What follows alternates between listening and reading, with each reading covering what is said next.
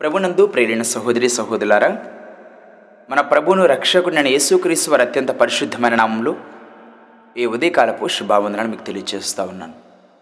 Bible believers చెరువు అనే podcast channel ద్వారా ఈ ఉదయకాలమున దేవుని సత్యమైన వాక్యాన్ని మీకు అందించడానికి దేవుడు మాకిచ్చిన గొప్ప ధన్యతను బట్టి దేవుని నామను మహింపరుస్తూ ఉన్నాను.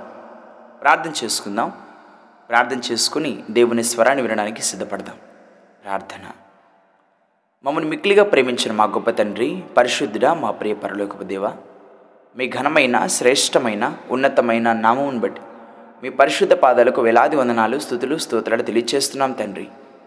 ఎందరికో లేని గొప్ప ధన్యతను మీరు మాకు అనుగ్రహించి ఇంకనూ సజీవ లెక్కలో ఉంచిన విధానం బట్టి మీకు స్థుతులు స్తోత్రాలు తెలియచేస్తున్నాం తండ్రి.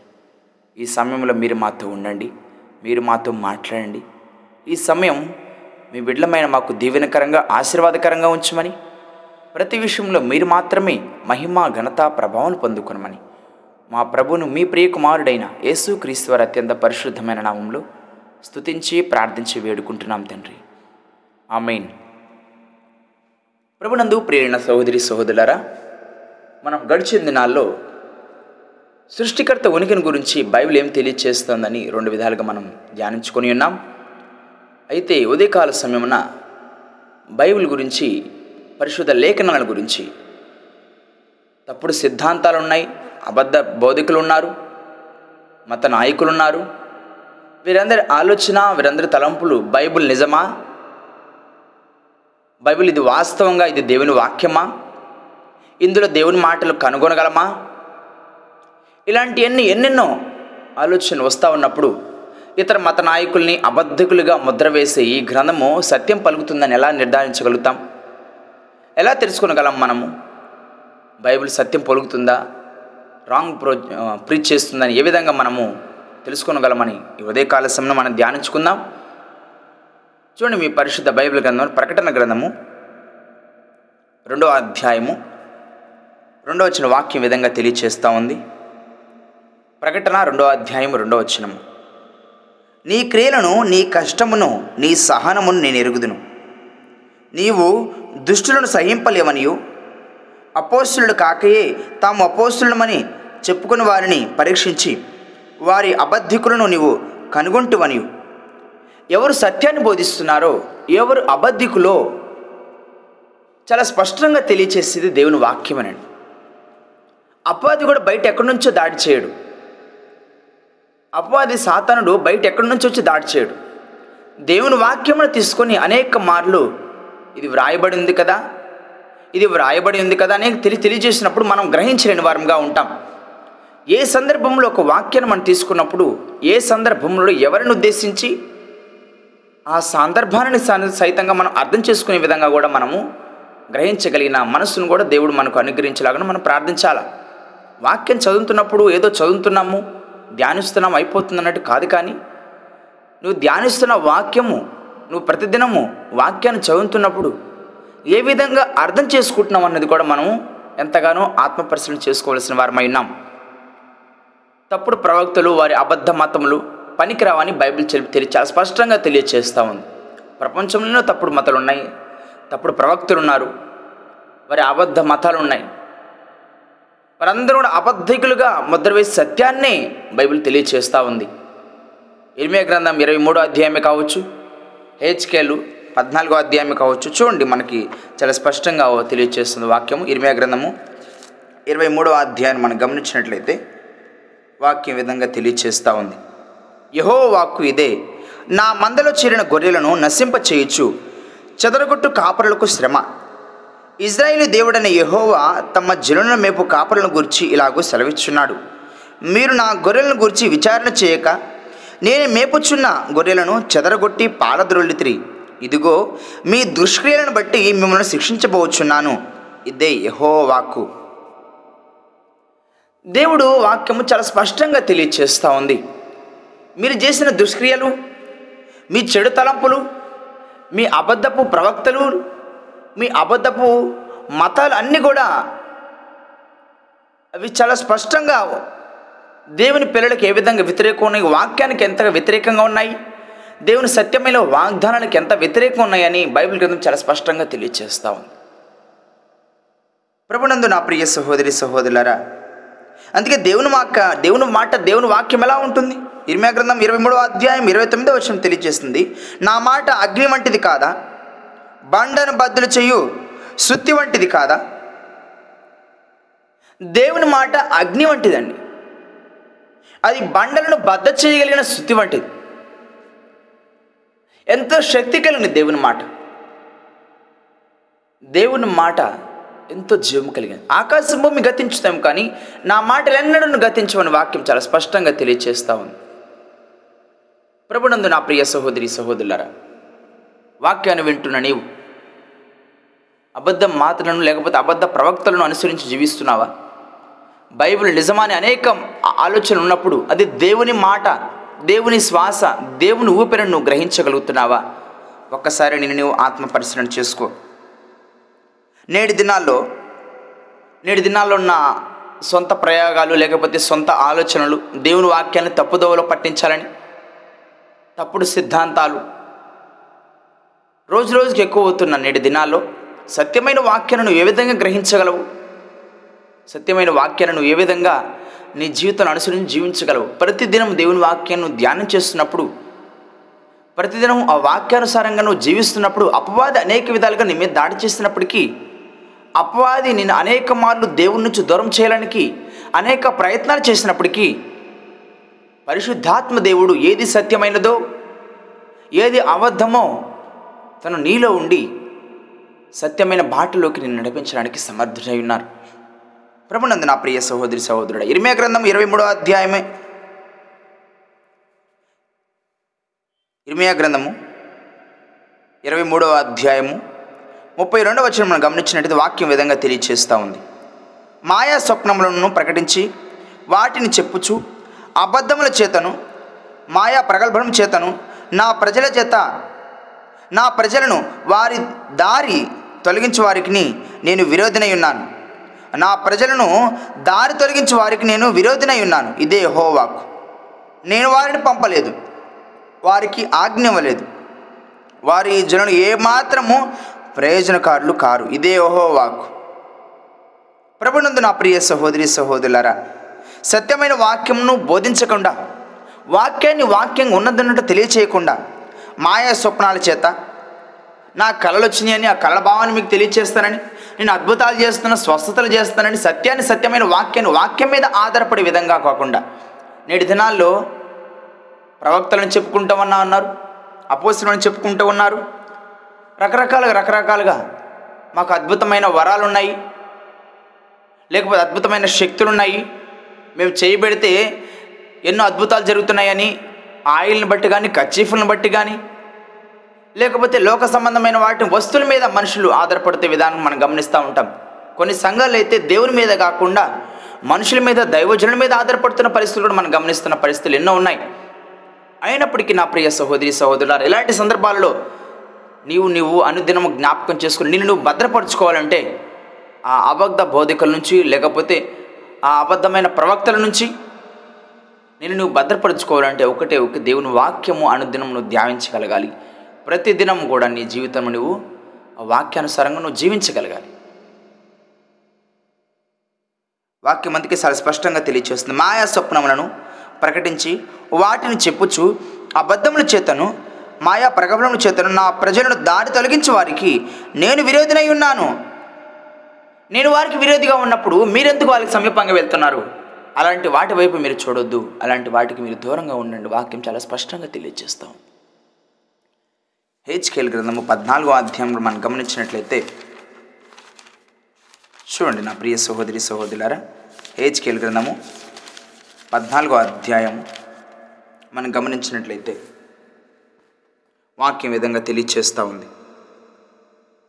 పద్నాలుగో అధ్యాయము రెండవ వచ్చిన యహో వాక్కు నాకు ప్రత్యక్షమై ఇలాగ సెలవిచ్చును. నరపుత్రుడా ఈ మనుషులను తమ హృదయములలో విగ్రహములు నిలుపుకొని దోషము పుట్టించి అభ్యంతరమును తమ ఎదుటనే పెట్టుకొని ఉన్నారు.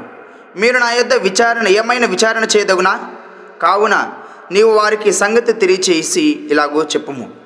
ప్రభు నెహోవా సెలవిచ్చినదేమనగా తమ విస్తారమైన విగ్రహమును బట్టి తమ మనస్సున విగ్రహమును నిలుపుకొని తమకు దోషము కలుగు చేసుకొని తమ ఎదుట అభ్యంతరమును పెట్టుకొని ప్రవక్తల యుద్ధకు వచ్చు. ఇజ్రాయేల్ అందరూ తమ విగ్రహముల మూలంగా నాకు అన్యులైరి గనుక.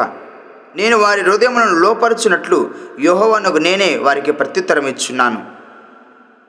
కాబట్టి ఇజ్రాయేళ్ళకు నీవు ఈ మాట చెప్పుము. ప్రభువకు యహోవా సెలవిచ్చినదేమనగా మీ విగ్రహములను విడిచిపెట్టి మీరు చేయు హే కృత్యములన్నిటినీ మాని మనసు తిప్పుకొనడి.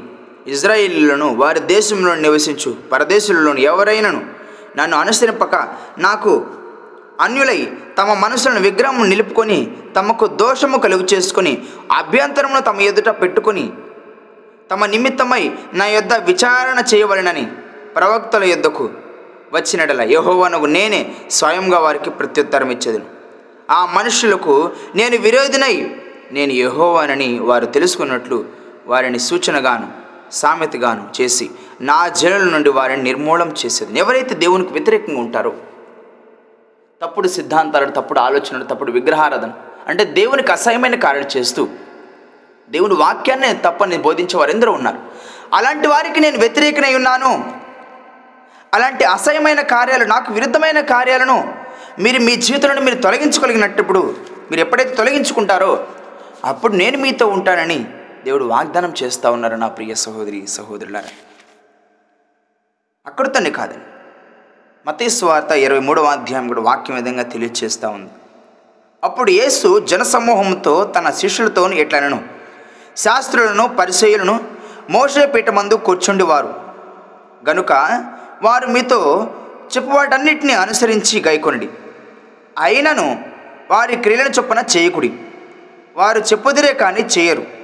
మోయ సఖ్యము కాని భారమైన బరువులను కట్టి మనుషుల భుజం మీద వారిని పెట్టుదిరే కానీ మనుష్యుల భుజం మీద వారు పెట్టుదిరే కానీ తమ వేలితోనైనను వాటిని కదిలింపకనులరు. మనుషులకు కనబడు నిమిత్తము తమ పనులన్నీ చేయుదురు. తమ రక్ష రేఖలు వెడల్పుగాను తమ చెంగులు పెద్దవిగాను చేయుదురు. విందులలో అగ్రస్థానములను సమాజ మందిరముల అగ్రపీఠములను సంత వీధులలో వందనములను మనుషుల చేత బోధికలను పిలువబడియు పిలువబడుటయు కోరుదురు. మీరైతే బోధకులని పిలవద్దు ఒక్కడే మీ బోధకుడు. మీరందరూ సహోదరులు. మరియు భూమి మీద ఎవరికైనాను తండ్రి అని పేరు పెట్టవద్దు. ఒక్కడే మీ తండ్రి ఆయన పరలోకమందున్నాడు. మీరు మీ గురువులని మీరు గురువులని పిలవడవద్దు క్రీస్తు ఒక్కడే మీ గురువు. మీలో అందరికీ గొప్పవాడును మీకు పరిచారుకుడై ఉండవలేను. ఈ వాక్యాలను తెలియచేస్తూ ప్రపంచవ్యాప్తంగా గొప్ప గొప్ప పేరు సంపాదించాలి. ఉన్నతమైన స్థానంలో జీవించాలని గొప్పలో పోవాలని వందలను చెప్పించుకోవాలని ఆ విధంగా ఆలోచన చేస్తూ దేవునికి వ్యతిరేకమైన కార్యాలు చేస్తున్న వారు ఎందరో ఉన్నారు.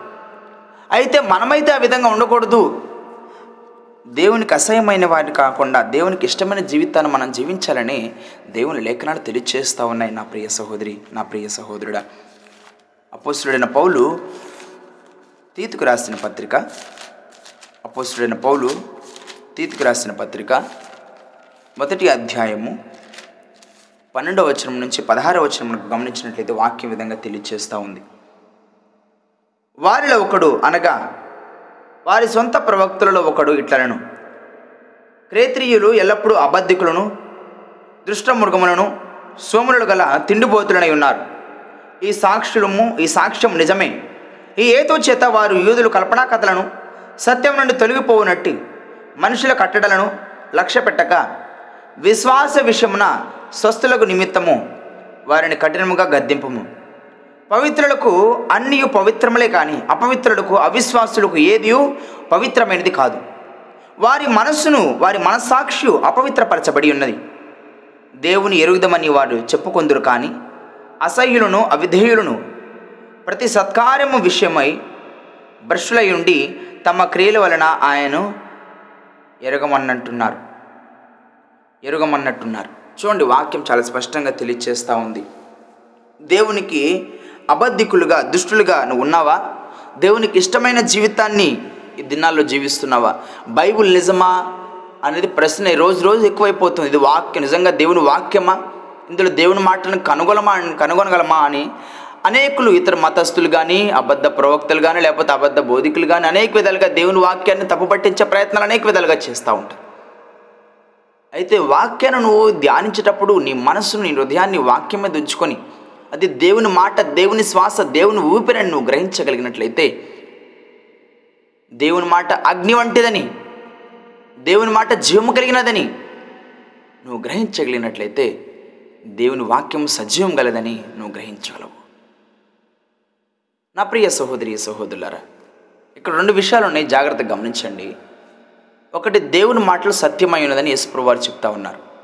అది అవునో కాదో మీరే చాలా జాగ్రత్తగా గమనించాలి. మీరని కదా ఏ ప్రపంచంలో ఏ మానవుడైనా తెలుసుకోవచ్చు ఈ విషయాన్ని. దేవుని వాక్యం సత్యమా కాదా? యేసుప్రభు అయితే చాలా క్లారిటీగా చెప్పారు. అది సత్యమా కాదని మనుషుడు ఏ విధమైన పరీక్షకాన్ని తీసుకెళ్ళొచ్చండి. ఈ గ్రంథాన్ని ఏ పరీక్షకైనా గురి చేయొచ్చు. దేవుడే స్వయంగా మాట్లాడుతున్నాడు దేవుడు అయ్యంగా స్వయంగా తెలియచేస్తూ ఉన్నారు. యశా గ్రంథము నలభై అధ్యాయము. మనం పదిహేను వచ్చిన గమనించినట్లయితే వాక్య విధంగా తెలియచేస్తుంది. యశా గ్రంథము నలభై అధ్యాయము పదిహేను వచ్చిన విధంగా తెలియచేస్తుంది.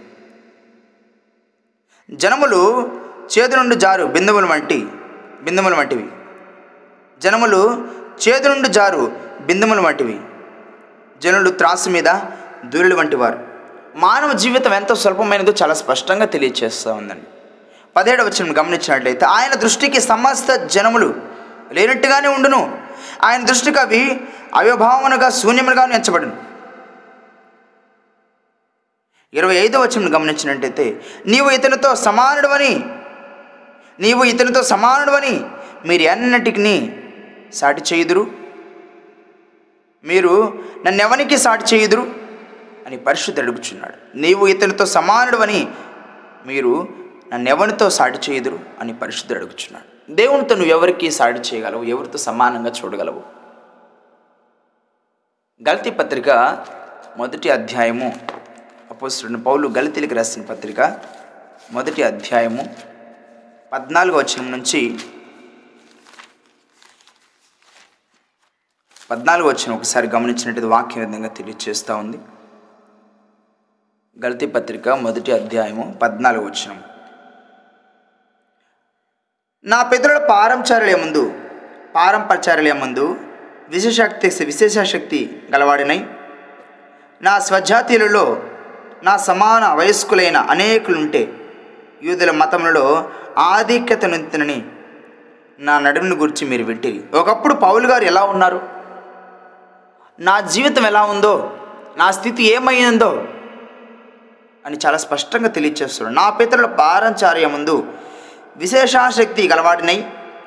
నా స్వజాతీయులలో నా సమాన వయస్కులైన అనేకుల కంటే యూదుల మతములలో ఆధిక్యత నితునని నా నడుని గురించి మీరు వింటిరి. ఒకప్పుడు నా స్థితి ఏముందో మీరున్నారు. ఒకప్పుడు నా స్థితి ఏమైంది ఒకప్పుడు దేవుని వ్యతిరేకంగా జీవించిన వాడిని. అయితే దేవుడు స్వయంగా నాతో మాట్లాడి యేసుక్రీస్తు వారు నా స్థితిని ఆయన వైపు తిప్పినప్పుడు ఈ లోకము నుండి ఈ లోక ధర్మశాస్త్రం నుండి నేను ఈ ధర్మశాస్త్రం తూచా తప్పకుండా పాటించేవాడిని. అదేది కూడా నాకు రక్షణ ఇవ్వలేదని ఎప్పుడైతే నేను గ్రహించగలిగినాను నా మనసును నా ఆలోచన పూర్తిగా దేవుని వైపు తిప్పుకోవడానికి దేవుడు కృప చూపించారు. బైబిల్లో సాతాను ఎప్పుడైనా ఆలోచన చేసే అడిగే మొట్టమొదటి ప్రశ్న దేవుడు ఏమన్నాడు? బైబిల్లో సాతాన్ తరలిప్పుడల్లా అలా అడిగినప్పుడల్లా వాడు అడిగే ఒకే ఒక ప్రశ్న దేవుడు ఏమంటున్నాడు? ఏమన్నాడు? ఆది కాండం మూడో అధ్యాయం ఒకటో వచనంలో అవను మోసం చేసిన సందర్భాన్ని కూడా మనం గమనిస్తాం. క్రీస్తు పూర్వం పదిహేను వందల సంవత్సరాల్లో మోషే ఆది కాండంలో మొదటి వచనం రాసినప్పటి నుంచి ఇప్పటిదాకా మానవులు ఇదే ప్రశ్న వేస్తూ ఉన్నారు. దేవుడు ఏమన్నాడు? దేవుడు ఏమన్నాడు? ప్రతి మానవుడు గమ్యము సత్య సత్యాలను తెలుసుకోవడంపై ఆధారపడి ఉంది. అందుచేత నీవు నమ్మినా నమ్మకున్నా దేవుడి మాటలను పలికి ఈ గ్రంథాన్ని ఏదో ఒకనాడు ఆశ్రయించకుండా తప్పదు. ఎవరొక్క ఎవరైనా సరే నమ్మినా నమ్మకపోయినా కాడ నమ్మిన నమ్మ నమ్మకపోయినా ఏదో ఒక దినము పరిశుద్ధ గ్రంథాన్ని ఆశ్రయించకుండా తప్పదండి వేరే అవకాశం లేదు. మానవ జాతిని పరిష్కరించడానికి ఒక జటిలమైన సమస్య ఈ గ్రంథం మనం తెలియజేస్తాం చాలా స్పష్టంగా. సామెతల గ్రంథము ఎనిమిదో అధ్యాయము ఎనిమిది తొమ్మిది వచ్చిన గమనించినట్లయితే వాక్య విధంగా తెలియచేస్తాం. సామెతల గ్రంథము ఎనిమిదో అధ్యాయము ఎనిమిది తొమ్మిది వచ్చినాలు మనం గమనించినట్లయితే వాక్యం విధంగా తెలియచేస్తాము నా నోటి మాటలనియు నీతి గలవి. వాటిలో మూర్ఖత అయినను కుటిలత అయినను లేదు. అవన్నీ వివేకికి తేటగాను తెలివినందిన వారికి యథార్థముగాను ఉన్నవి. చూడండి దేవుని వాక్యం ఎంత స్పష్టమైనదో ఎంత శ్రేష్టమైనదో. సలమా మహారాజు దేవుని మాటల గురించి ఎంత స్పష్టంగా తెలియచేస్తున్న మనం గమనించవలసిన వారమైన యెషయా గ్రంథము ఇరవై తొమ్మిదో అధ్యాయము పదవచనం నుంచి పద్నాలుగు వచ్చిన వరకు మనం గమనించినట్లయితే వాక్యం విధంగా తెలియచేస్తూ ఉంది. యెషయా గ్రంథము ఇరవై తొమ్మిదో అధ్యాయము పదవచనం నుంచి గమనిద్దాం. యహోవా మీ మీద గాఢ నిద్రాత్మను కుమ్మరించున్నాడు. మీకు నేత్రముగా ఉన్న ప్రవక్తలను చెడగొట్టి ఉన్నాడు. మీకు శిరస్సుగా ఉన్న దీర్ఘదర్శులను ముసిగివేసి ఉన్నాడు. దీని అంతటిని గురించి ప్రకటన గూఢమైన గ్రంథ వాక్యంలో ఉన్నది. ఒకడు నీవు దయచేసి దీన్ని చదవమని చెప్పి అక్షరములను తెలిసిన వానికి వానికి అప్పగించను. అతడు అది నా వలన కాదు అది గుణార్థముగా ఉన్నదని చెప్పును. మరియు నీవు దయచేసి దీన్ని చదవమని చెప్పి అక్షరములు తెలియని వానికి దానికి అప్పగించును. అతడు అక్షరములు నాకు తెలియవనను. ప్రభులాగు సెలవిచ్చున్నాడు ఈ ప్రజలు నోటి మాటతో నా యొద్దకు వచ్చున్నారు. పెదవులతో నన్ను గనపరుచున్నారు కానీ తమ హృదయం నాకు దూరంగా ఉన్నదని దూరంగా చేసుకుని ఉన్నారు. వారు నా ఎడల చూపు భయభక్తులు మానవుల విధులను బట్టి వారు నేర్చుకునివి నేర్చుకునిరిని. కాగా నేను మరల ఈ జనుల ఎడల ఒక ఆశ్చర్యకారం జరిగింతును. అహో బహు విస్ ఆశ్చర్యంగా జరిగింతును. వారి జ్ఞానుల జ్ఞానము వ్యర్థమగును. వారి బుద్ధిమంతుల బుద్ధి మరుగైపోవును. దేవుని వాక్యము చాలా స్పష్టంగా తెలియచేస్తూ ఉంది.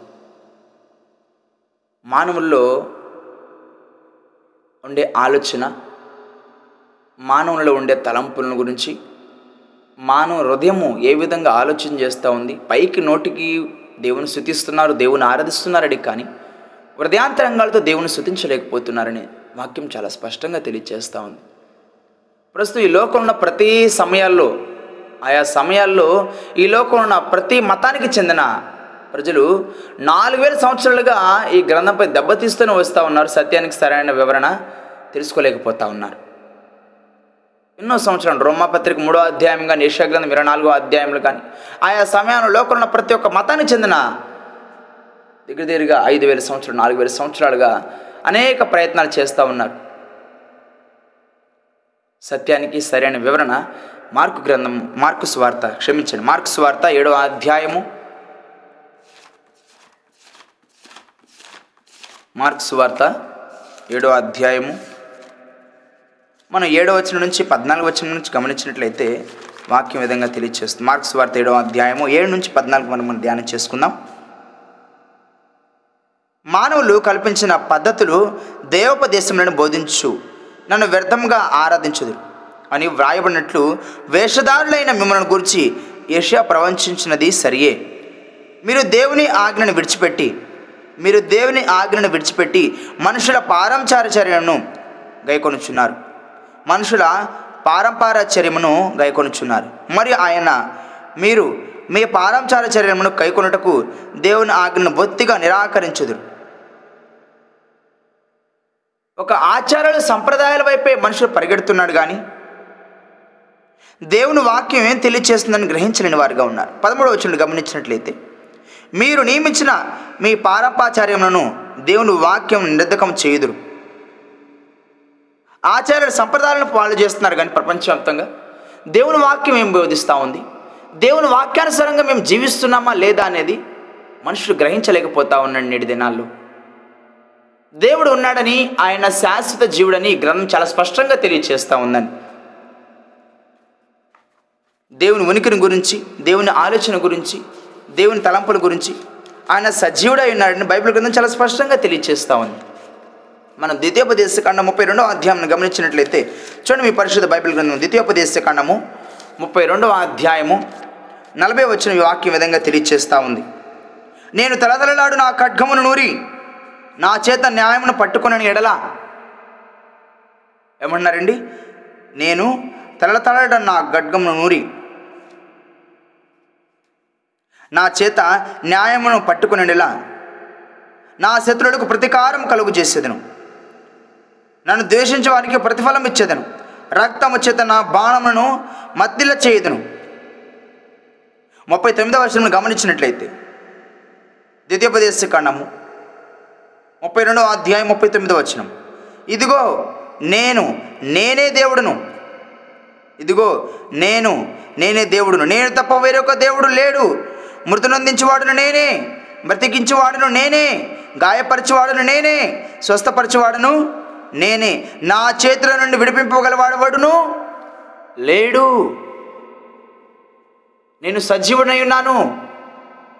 నేను ఉన్నవాడును అనువాడనని చాలా స్పష్టంగా దేవుని వాక్యం తెలియజేస్తూ ఉన్నప్పుడు. ఆయన ఆరంభం అంటూ లేనివాడు లేదని ఆయనే ఆదియును ఆయనే అంతమునై ఉన్నాడని ఈ గ్రంథం చాలా స్పష్టంగా తెలియజేస్తుంది నిర్గమకాండం మూడో అధ్యాయము. చూడండి నిర్గమకాండము మూడో అధ్యాయము. పద్నాలుగు వచ్చిన గమనించినట్లే వాక్యం విధంగా తెలియజేస్తుంది నిర్గమకాండం మూడో అధ్యాయము పద్నాలుగు వచ్చిన అందుకు దేవుడు నేను ఉన్నవాడను అనువాడనై ఉన్నానని మోషతో చెప్పాను. మరియు ఆయన ఉండనని వాడు మీద్దకు నన్ను పంపిన పంపినని నీవు ఇజ్రాయిల్తో చెప్పవలను. మరియు ఆయన ఉండునని వాడు మీ ఎద్దుకు నన్ను పంపినని నీవు ఇజ్రాయేలుతో చెప్పవలను. నేను ఉన్నవాడను నేను ఉన్నవాడను. అక్కడితోనే కాదండి ప్రకటన గ్రంథము ఇరవై మూడో అధ్యాయము ప్రకటన గ్రంథము క్షమించండి ప్రకటన గ్రంథము ఇరవై రెండవ అధ్యాయము పదమూడు వచ్చింది ప్రకటన గ్రంథము ఇరవై రెండవ అధ్యాయము పదమూడు వచ్చిన వాక్య విధంగా తెలియజేస్తూ ఉంది. నేనే ఆల్ఫా ఒమేఘయు. మొదటి వాడును కడపటి వాడును ఆదియును అంతమునై ఉన్నానని నిర్గమకాండము మూడు పద్నాలుగులో ఎంత స్పష్టంగా దేవుడు మాట్లాడుతున్నారు. ప్రకటన గ్రంథం ఆఖరిలో ఇరవై రెండవ అధ్యాయం పదమూడవ వచ్చిన కూడా. నేను ఆల్ఫాయు ఒమేగనయును మొదటి వాడును కనపటి వాడును ఆదియును అంతమునై ఉన్నాను. ప్రభునందు నా ప్రియ సహోదరి సహోదరులారా దేవుని వాక్యం ఇంత స్పష్టంగా తెలియజేస్తూ ఉంది.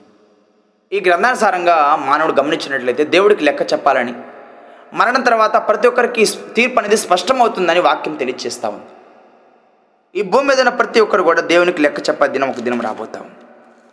దేవుడు ఒక వయస్సును ఒక ఆయుష్ను ఒక ప్రణాళికతో ఈ భూమి మీదకి నేను పంపించినప్పుడు ప్రతి మానవుడు కూడా దేవునికి లెక్క చెప్పాల్సిన పరిస్థితి రాబోతా ఉంది. హెబ్రి పత్రిక అపోసుడైన పౌలు హెబ్రికి రాసిన పత్రిక తొమ్మిదో అధ్యాయం. ఇరవై ఏడో వచ్చిన వాక్యం విధంగా తెలియచేస్తాం. మనుషులు ఒక్కసారి మృతి పొందవాలనని నియమింపబడిను. ఆ తరువాత తీర్పు జరుగును. తర్వాత ఏముందండి? తీర్పు ఉందండి. చాలా స్పష్టంగా గమనించాలి ప్రతి ఒక్కరు కూడా. మరణించిన తర్వాత ఒకనొక దినం తీర్పు జరగబోతూ ఉంది. ఆ తీర్పులో నువ్వు రాకముందే నేను నువ్వు ఆ తీర్పు నుండి ఆ ఉగ్రత నుండి ఆ భయంకరమైన పరిస్థితులను తప్పించుకోగలిగిన ఒకే ఒక మార్గం పరలోకమై ఉన్నది. యేసుక్రీస్ వారు అంటున్నారు ఆ మార్గమున నేనే. నేను గాక నీకు మరొక మార్గం లేదు.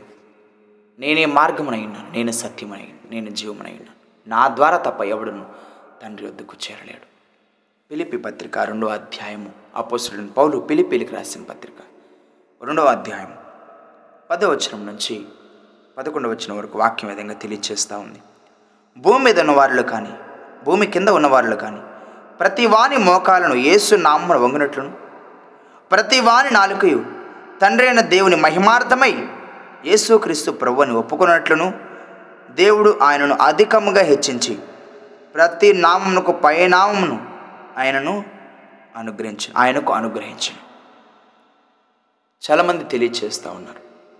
మనుషుడు అనేక ప్రయత్నాలు చేస్తూ ఉన్నాడు.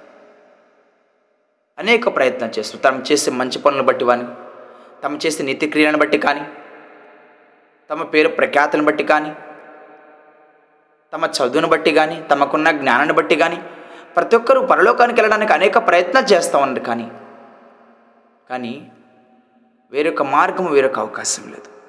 యేసుక్రీస్తు వారే మార్గమై ఉన్నారు. ప్రతి వాని మోకాలు యేసునామనందు వంగాలని వాక్యం చాలా స్పష్టంగా తెలియజేస్తాం ఉంది భూమి భూమి మీద ఉన్నవారే కానీ భూమి కింద ఉన్నవారే కానీ ప్రతి వాని మోకాలను ఏసునామునందు వంగినట్లు ప్రతి వాని నాలుకయు తండ్రి అయిన దేవుని మహిమార్థమై యేసుక్రీస్తు ప్రభువాని ఒప్పుకున్నట్లును దేవుడు ఆయనను అధికంగా హెచ్చించి ప్రతి నామునకు పైనామును ఆయనకు అనుగ్రహించను. ఈ సత్యాన్ని మనకు చాలా స్పష్టంగా తెలియచేస్తున్నప్పుడు ఇంత స్పష్టంగా దేవుని వాక్యం మన ముందు కనపడుతున్నప్పుడు. ఈ సత్యం ముందు పాపాత్మను నిలవరేని గ్రహించి అందుచేత ఈ గ్రంథాన్ని ప్రతి ఒక్కరు నాశనం చేయాలని ప్రయత్నం చేస్తూ ఉన్నారు. ప్రపంచంలో ప్రతి దేశంలో విద్యావేత్తలు లేకపోతే మతాధిపతులు ఎందరో ఈ గ్రంథాన్ని నాశనం చేయాలని పరిశుద్ధ గ్రంథాన్ని నాశనం చేయాలని ప్రయత్నించిన వారు ఎందరో ఉన్నారు. కొన్ని కొన్ని సందర్భాల్లో ఈ గ్రంథాన్ని అసలు పట్టించుకునే పట్టించుకోవట్లేదు. కొన్ని కొన్ని సందర్భాల్లో గ్రీకు భాష కానీ హెబ్రి భాషలో కానీ వారికి నచ్చిన మాటలను అర్థం కాక వాక్యాలను మారుస్తున్న పరిస్థితులు కూడా ఎన్నో ఉన్నాయి. కొన్ని కొన్ని సందర్భాలలో బైబిల్ను చదివే వాళ్ళను చంపేయడము చదివే వాళ్ళని కాల్చేయడము వాళ్ళు మసిగా బూడి చేయడం కూడా కూడా ప్రయత్నం చేశారు. పాపాత్మ అయితే ఈ గ్రంథాన్ని ద్వేషిస్తారండి. మంచివారు ఈ గ్రంథాన్ని ప్రేమించేవారిగా ఉంటారు. యోహను స్వార్త ఎనిమిదవ అధ్యాయం యోహను స్వార్త ఎనిమిదవ అధ్యాయం. నలభై మూడో వచనం నుంచి నలభై ఏడవ వచనం వరకు వాక్యం విధంగా తెలియచేస్తూ ఉంది. యోని స్వార్థ ఎనిమిదో అధ్యాయము నలభై మూడో వచనం నుంచి నలభై ఏడో వచనం వరకు మనం ధ్యానం చేసుకుందాం. కాబట్టి ఆయనను గూర్చి క్షమించండి. యోని స్వార్థ ఎనిమిదో అధ్యాయము నలభై మూడో వచనం నుంచి. మీరేలా నా మాటలు గ్రహింపకున్నారు? మీరు నా బోధ విననేరకున్నట్లునే కదా? మీరు మీ తండ్రి యొక్క అపవాది సంబంధులు. మీ తండ్రి దురాశను నెరవేర్చుకోరుచున్నారు. ఆది నుండి వారు నరహంతకుడై ఆది నుండి వాడు నరహంతకుడై ఉండి సత్యమందు నిలిచివాడు కాడు. వాని ఎందు సత్యమే లేదు. వాడు అబద్ధమాడినప్పుడు తన స్వభావం అనుసరించే మాట్లాడును. వాడు అబద్ధికుడును. అబద్ధమునకు జనకుడునై ఉన్నాడు. నేను సత్యముని చెబుచున్నాను. గనుక మీరు నన్ను నమ్మరు. నా ఎందు పాపమనదని మీరు ఎవడును స్థాపించును? నేను సత్యమును చెప్పుచున్న ఎడల మీరందరూ నన్ను నమ్మరు. దేవుని సంబంధి అయిన వాడు దేవుని సంబంధి అయిన వాడు దేవుని మాటలు విను మీరు దేవుని సంబంధులు కారు గనుకనే మీరు వినరని చెప్పాను. ప్రభునందు నా ప్రియ సహోదరి సహోదరుల పాపాత్ములు ఈ గ్రంథాన్ని ద్వేషిస్తూ ఉన్నారు. మంచివారు నీతిని అనుసరించేవారు సత్యాన్ని గ్రహించేవారు ఈ గ్రంథాన్ని ప్రేమించేవారుగా ఉంటారు. చనిపోయిన తర్వాత ప్రతి ఒక్కడు కూడా లెక్క అప్పగించాలని ఈ గ్రంథం చాలా స్పష్టంగా తెలియచేస్తూ ఉంది. అంటే చనిపోయిన వాడు భౌతికంగా పునరుద్ధానం అవుతాడని మనకు అర్థమవుతుంది చాలా స్పష్టంగా. అపోజిటుడన్న పౌలు కొరింతీలికి రాసిన మొదటి పత్రిక పదిహేనో అధ్యాయం మనం గమనించినట్లయితే ఫస్ట్ కొరింతియన్స్ చాప్టర్ ఫిఫ్టీన్ మనం గమనించినట్లయితే వాక్యం విధంగా తెలియచేస్తూ ఉంది. మరియు సహోదరులారా నేను మీకు ప్రకటించిన స్వార్థను మీకు తెలియపరచున్నాను. మీరు దానిని అంగీకరించితిరి. దాని ఎందే నిలిచి ఉన్నారు. మీ విశ్వాసం వ్యర్థమైతే కానీ నేను ఏ ఉపదేశం రూపంగా సువార్తను మీకు ప్రకటించుతునో ఆ ఉపదేశమును మీరు గట్టిగా పట్టుకొని ఉన్నడెల్లా ఆ సువార్త వలన మీరు రక్షణ పొందువారే ఉందరు. నాకు ఇవ్వబడిన ఉపదేశము మొదట మీకు అప్పగించుతుని. అదేమనగా లేఖనముల ప్రకారం క్రీస్తు మన పాపం నిమిత్తము మృత్యునందెను. సమాధి చేయబడిను. లేఖనుల ప్రకారము మూడవ దినమున లేపబడిను. చూడండి లేఖనాలు చాలా స్పష్టంగా తెలియజేస్తూ ఉంది. క్రీస్తు నీ కొరకు నా కొరకు మన పాపముల కొరకు మరణించున్నారని ప్రాయచితంగా తన పరిశుద్ధ రక్తంను చిందించున్నారని ఆ తీర్పు నుండి తప్పించగలిగిన సమర్థుడు ప్రభు అయిన యేసుక్రీస్తు వారిని మనందరం గ్రహించవలసిన వారమై ఉన్నాం. ప్రభునందు నా ప్రియ సహోదరి సహోదరులరా. ఈ సత్యమును విద్యావంతులైన పాపుల్ని కానీ మతాశక్తులైన పాపుల్ని కానీ ఓ ఉద్యోగమైన గందరగోళంలో ఉంచుతుంది కానీ దీనికి జవాబుగా సత్యానికి మతాలకు మానవులను కనుగొనలేకపోతున్నారు. దీని సత్యాన్ని ఎన్నో ఎన్నో ప్రయత్నాలు చేస్తున్న సత్యాన్ని కనుగొనాలని అనేక విధాలుగా ప్రయత్నాలు చేస్తూ ఉన్నారు. దేవుని వాక్యం ఎంతో సత్యమైనదని ఆయన అనేక లేఖనాలు ఎంతో జీవమగలిగినాయని విధంగా మనం గ్రహించగలుగుతున్నప్పుడు తెలుసుకుంటున్నప్పుడు. వాక్యమును వింటున్న నా ప్రియ సహోదరి నా ప్రియ సహోదరుడా సత్యాన్ని నువ్వు తెలుసుకున్నావా? యేసుక్రీస్తు వారు నీ కొరకే నీ పాపముల కొరకే మరణించున్నారని నువ్వు గ్రహించున్నావా? ఆయన తృత్వమై ఉండి ఒక్కరై ఉన్నారని. ఒక శరీరంలో ఒక మానవునిగా ఆత్మ ప్రాణము శరీరం ఏ విధంగా ఉంటుందో తండ్రి అయిన దేవుడు ప్రాణంగా ఉన్నారని ప్రభుణ యేసుక్రీస్తు వారు శరీరధారిగా ఈ లోకమునికి వచ్చి ఉన్నారని పరిశుద్ధాత్మ దేవుడిని రక్షింపబడిన తర్వాత నీలో నివాసం ఉన్నారని నువ్వు గ్రహించగలుగుతున్నావా? ఒక్కసారి నేను నువ్వు ఆత్మ పరిశీలన చేసుకో. త్రిత్వం అనేది బైబిల్లో లేనిది లేదని వారు వాదించేవారు ఉన్నారు తండ్రి అయిన దేవుని మాత్రమే ప్రార్థించాలి. యేసుక్రీస్తు వారికి ఎలాంటి రైట్స్ లేనివని వారిని చెప్పేవారు కూడా ఉంటారు. అయితే లేఖనాలు ఏ విధంగా తెలియచేస్తూ నేను గ్రహించలేని వారిగా ఉన్నా. నేను ఆల్ఫా ఒమేఘానై ఉన్నానని యేసుక్రీస్తు వారు చాలా స్పష్టంగా తెలియజేస్తున్నారు ఆయన ఆదిను అంతమని ఉన్నారని.